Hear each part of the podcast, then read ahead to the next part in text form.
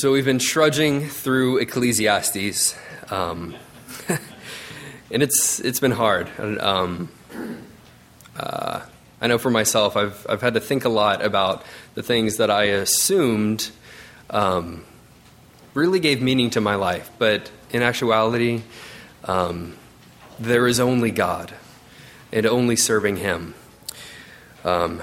So uh, today we're in Ecclesiastes 4, verses 7 through 16. Will you follow along as I, as I read? Again, I saw vanity under the sun. One person who has no other, either son or brother, yet there is no end to all his toil, and his eyes are never satisfied with riches, so that he never asks, For whom am I toiling and depriving myself of pleasure? This also is vanity and an unhappy business. Two are better than one, because they have a good reward for their toil.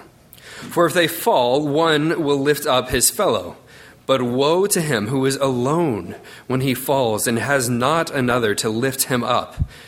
Again, if two lie together, they keep warm. But how can one keep warm alone?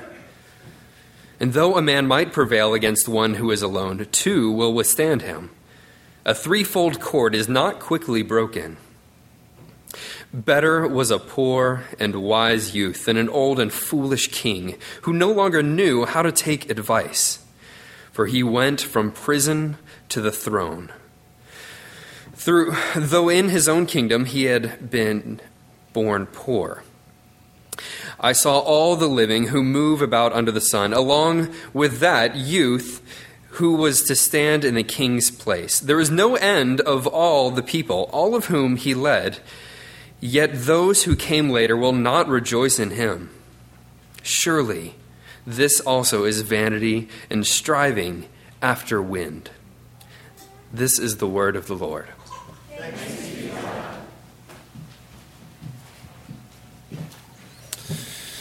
You pray with me uh, one more time as we uh, approach this word.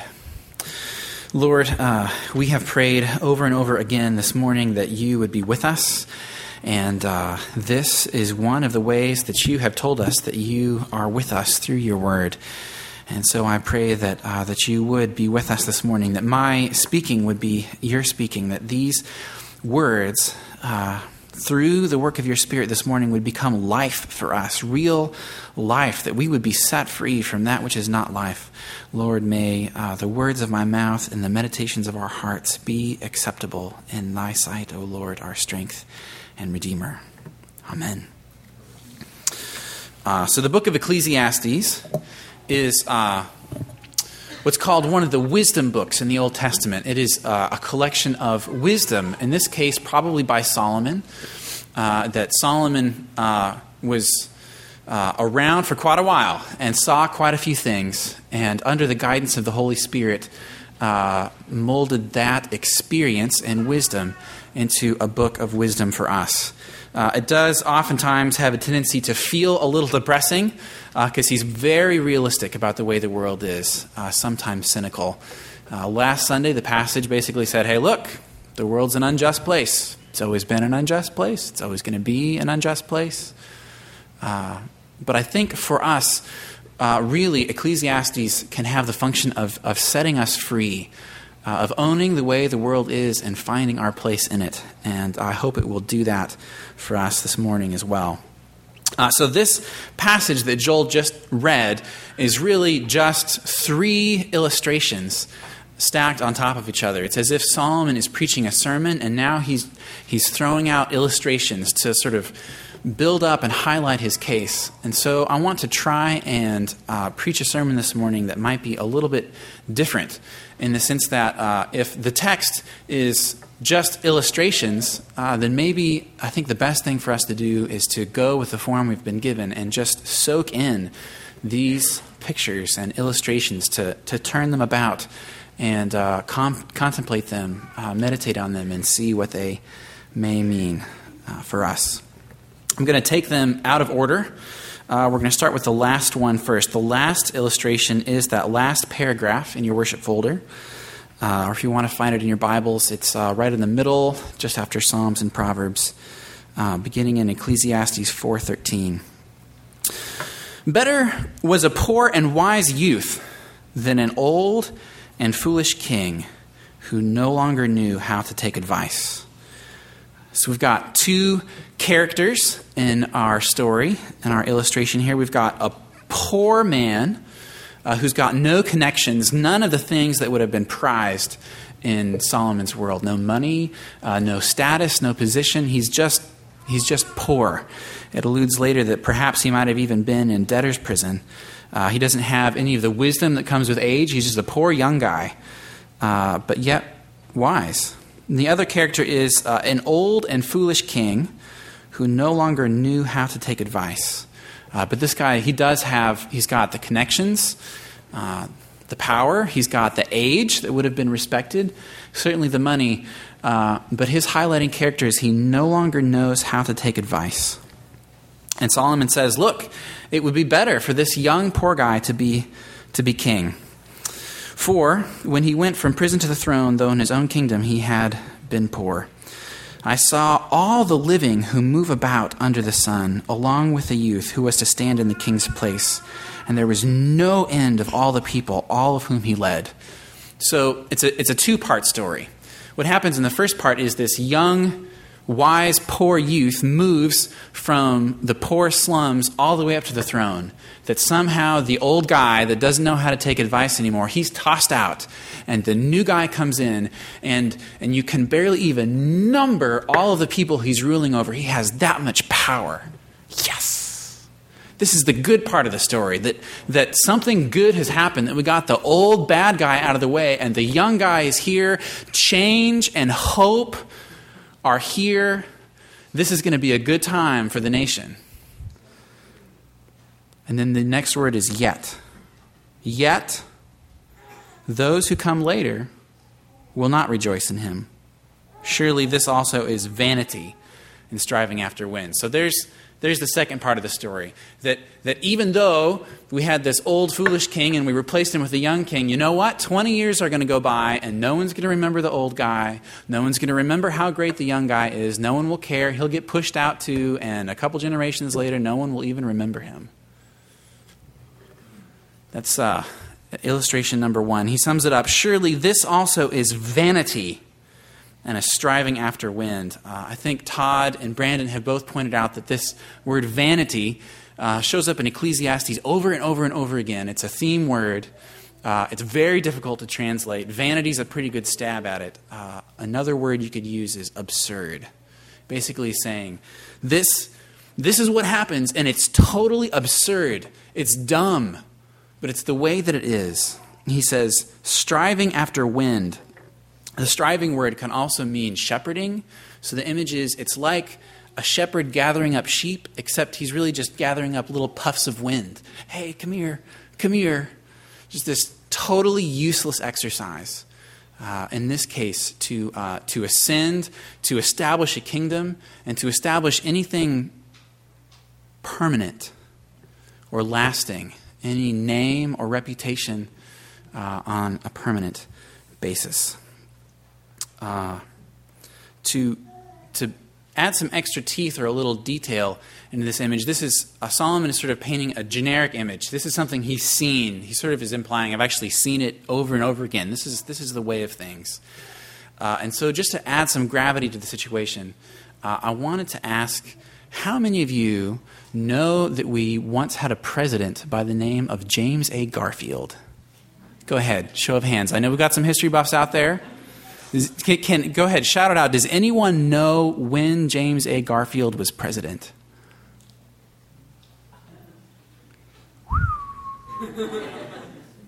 Uh, he was elected in the fall of 1880. Uh, James A. Garfield is noteworthy for a number of reasons. One, because he is the last president who went from a log cabin to the White House. James A. Garfield was born in a log cabin in Cuyahoga County, Ohio. Both of his parents passed away before he had turned two. He was raised by family members, and somehow he worked his way through college. He uh, worked on a canal in Ohio, which means that he pulled a horse, he guided a horse team that was pulling a barge in a canal and earned money that way uh, to go through college. He fought in the Civil War and shortly thereafter was uh, nominated and elected to Congress as a representative of the state of Ohio in the period after the Civil War.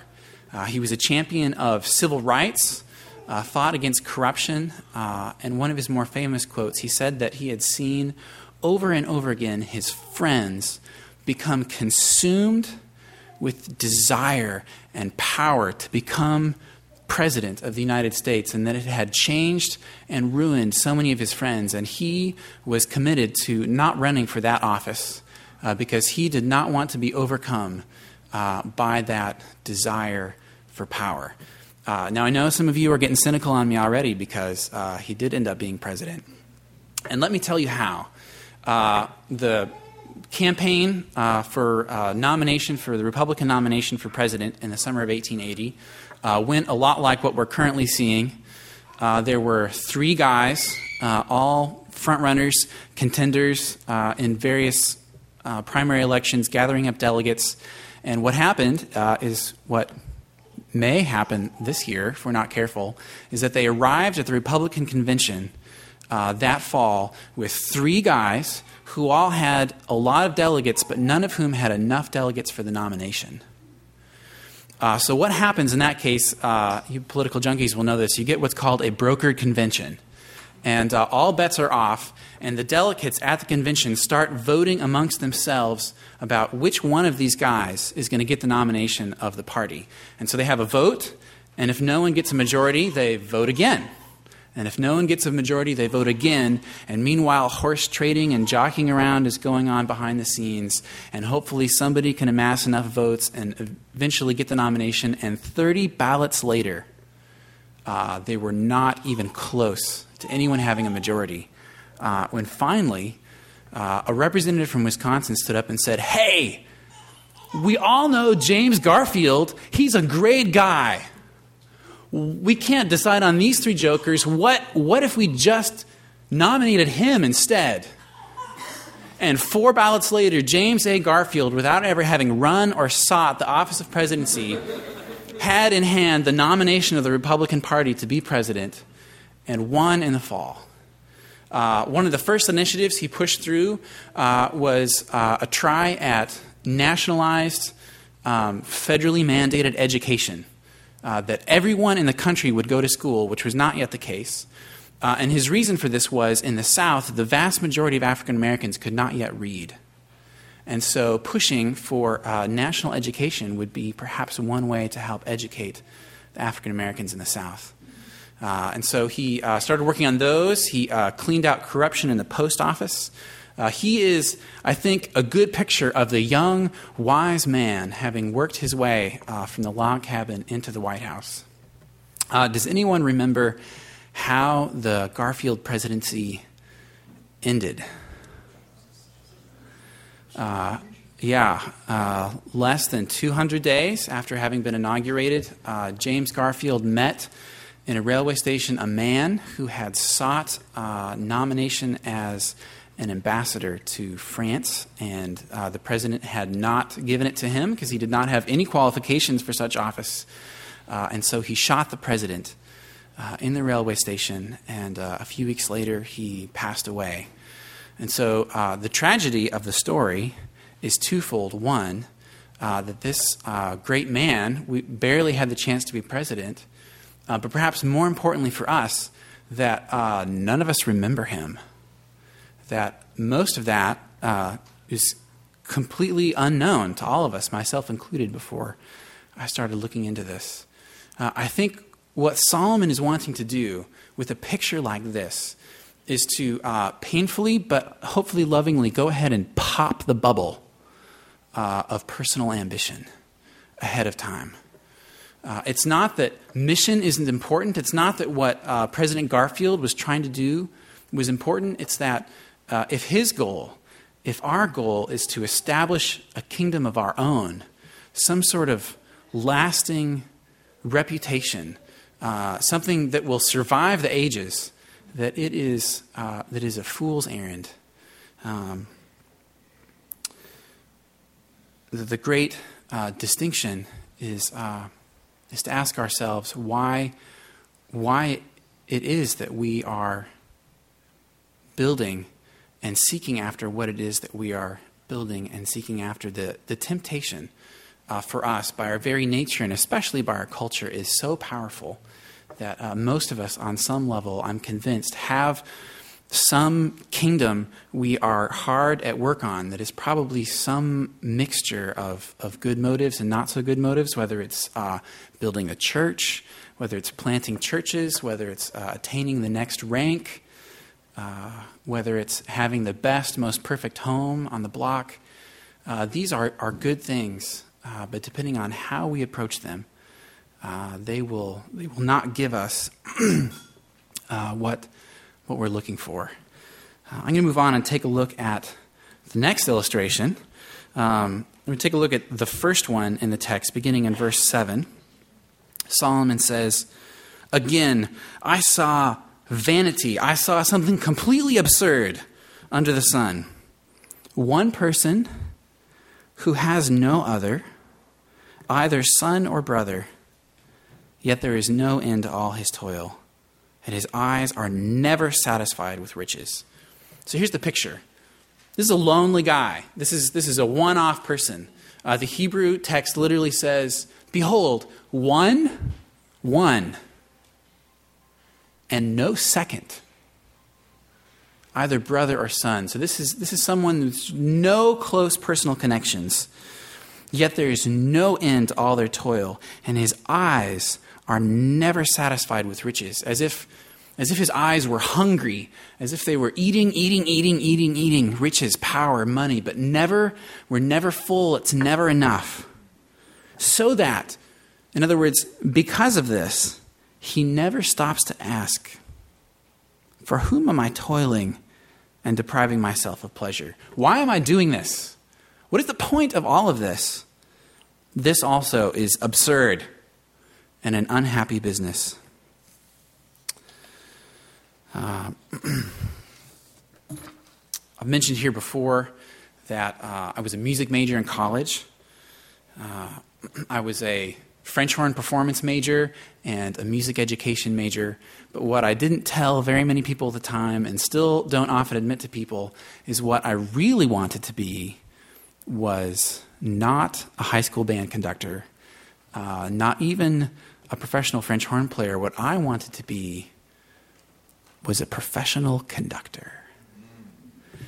Uh, uh, if I got a Make a Wish Foundation wish, that'd probably still be my wish to get 60 minutes in front of uh, a symphony orchestra.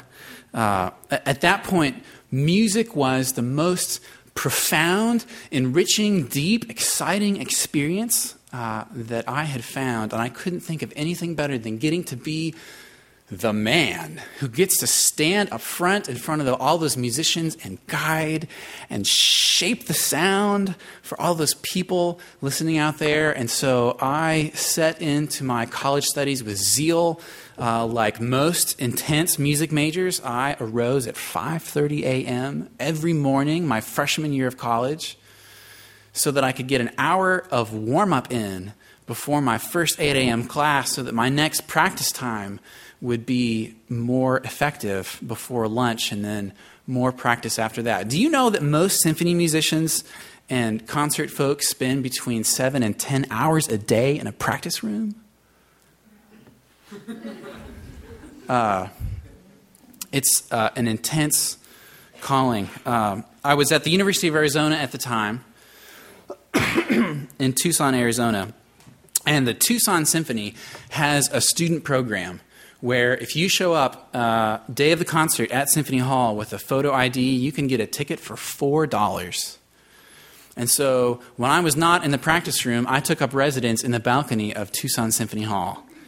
And one fall, I rode my bike across town because I was a poor college student chained it up outside of Symphony Hall, got my $4 ticket to sit up in the balcony and listen to the Tucson Symphony perform Beethoven's Symphony Number no. 4.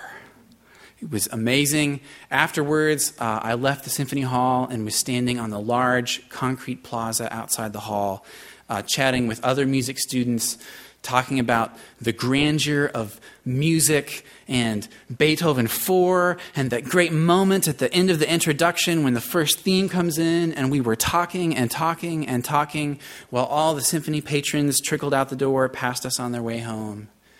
And then after them, the symphony musicians trickled out. Uh, and then after them, the folks that actually work in Symphony Hall had finished cleaning up the trash and turned off the lights, and they walked out and were still talking, talking, talking in the dark plaza. And then finally, one last person came out of the Symphony Hall. The last person to come out was George Hanson himself, conductor of the Tucson Symphony Orchestra. And he walked right past us on his way to his car. Uh, now, if you think musicians are intense, conductors are more intense. I do not know why, but most conductors hold down multiple conducting jobs with multiple orchestras, usually on more than one continent. Uh, it's certainly not a money issue because they get paid a lot. I, this is just this is what they do. This is the way this world works. Uh, George Hanson was the artistic director and chief conductor of the Tucson Symphony Orchestra and the Anchorage Symphony and an opera somewhere in Germany. The man probably spent more time on airplanes than he did home. Uh, and then, as the glow of this man passed by, uh, a moment happened that changed my life uh, forever. One of these split moments where you see something that you will never forget that instantaneously changes the course of your life. And what happened is I was contemplating this majestic position that this man had as I suddenly remembered that I had seen in the back corner of the newspaper the week before a little snippet of news saying that uh, George Hanson's wife had just uh, filed for divorce and she was leaving with their children, uh, I'm sure because she never got to see him. Uh, and I remembered this immediately after he walked by. And then I had this flash thought. I said, I thought to myself, 30 minutes ago, this man was standing on the podium with a hundred of the finest musicians in front of him, playing the finest music, and thousands of people at his back watching his every move and applauding him for minutes on end. And now he is walking out of the concert hall by himself. And he is going to get in his car by himself and drive to his apartment by himself. And what will he do then? Will he put in a CD and listen to more music? Or have a bottle of wine with some cheese or just watch a movie and go to bed by himself, I do not know. But that is not the life that I want. And uh, I didn't give up on music in that moment. Uh, and I, I, still think it's a good calling. Uh, but I knew in that moment that if I was going to make it in music, it would not be that way. That that was not worth it for me. Uh, and that, I think, is what Solomon wants us to see in this illustration is that, uh, that it is so easy to get caught up in success and longing after power or position or status or the next biggest move for our business to make uh, or, or whatever it is. Uh, and that if we lose sight of relationships, of the moment, of the people around us, that we have lost sight of the most important thing.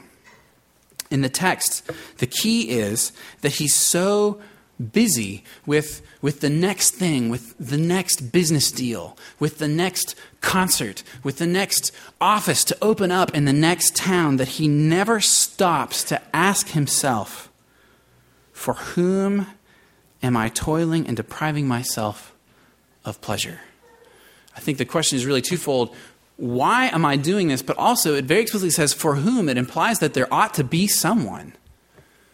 Uh, I told Todd before the service that this passage uh, feels to me a little bit like a Hallmark card.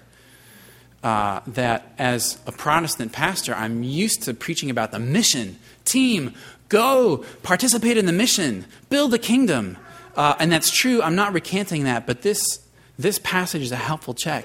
It says, hey, yes, build the mission, but really, go ahead and spend some time with your family.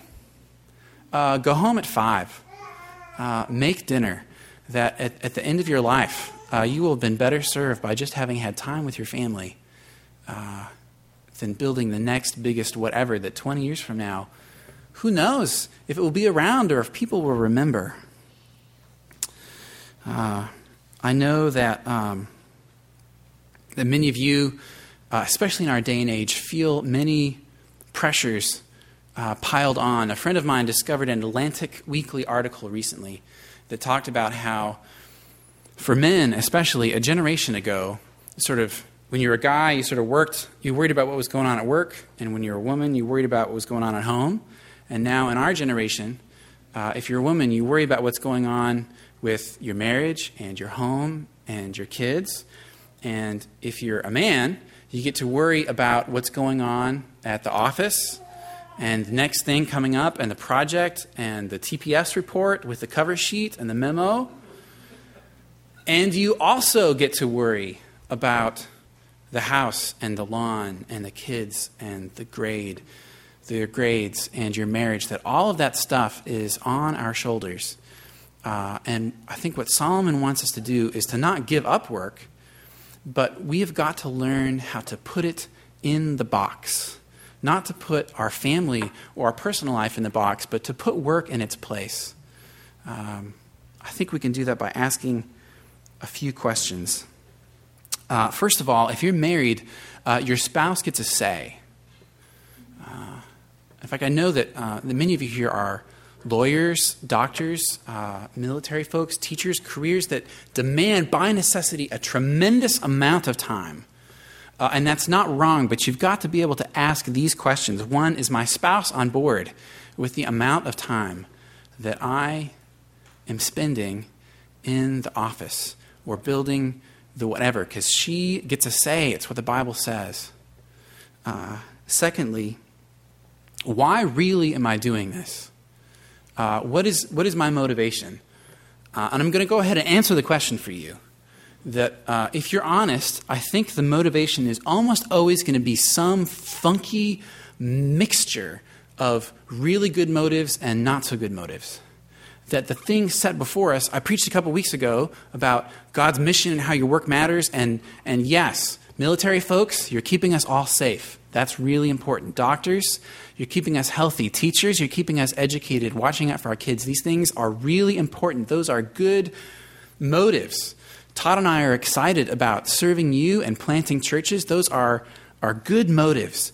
But almost always mixed in there is this funk that subtly comes with it of, and how awesome would it be if a generation from now people know that Nathaniel was the guy that helped establish new PCA churches in Hawaii?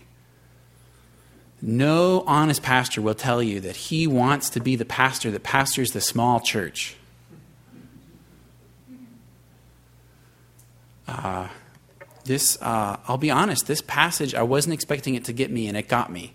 I'm a kind of a layback guy. I'm a pastor. I did not go into the ministry because it came with power and money and recognition. Nobody cares about pastors in our day. And yet, as I've thought this through, I've realized one, yes, that there is a part of me that would love to be the man that accomplishes something great. And perhaps uh, even more important for me in thinking this through, I've realized, uh, and I share this with you because I hope this helps you ask these sorts of questions about yourself, uh, is that uh, Susie and I are pregnant. Uh, we're expecting our second child in July.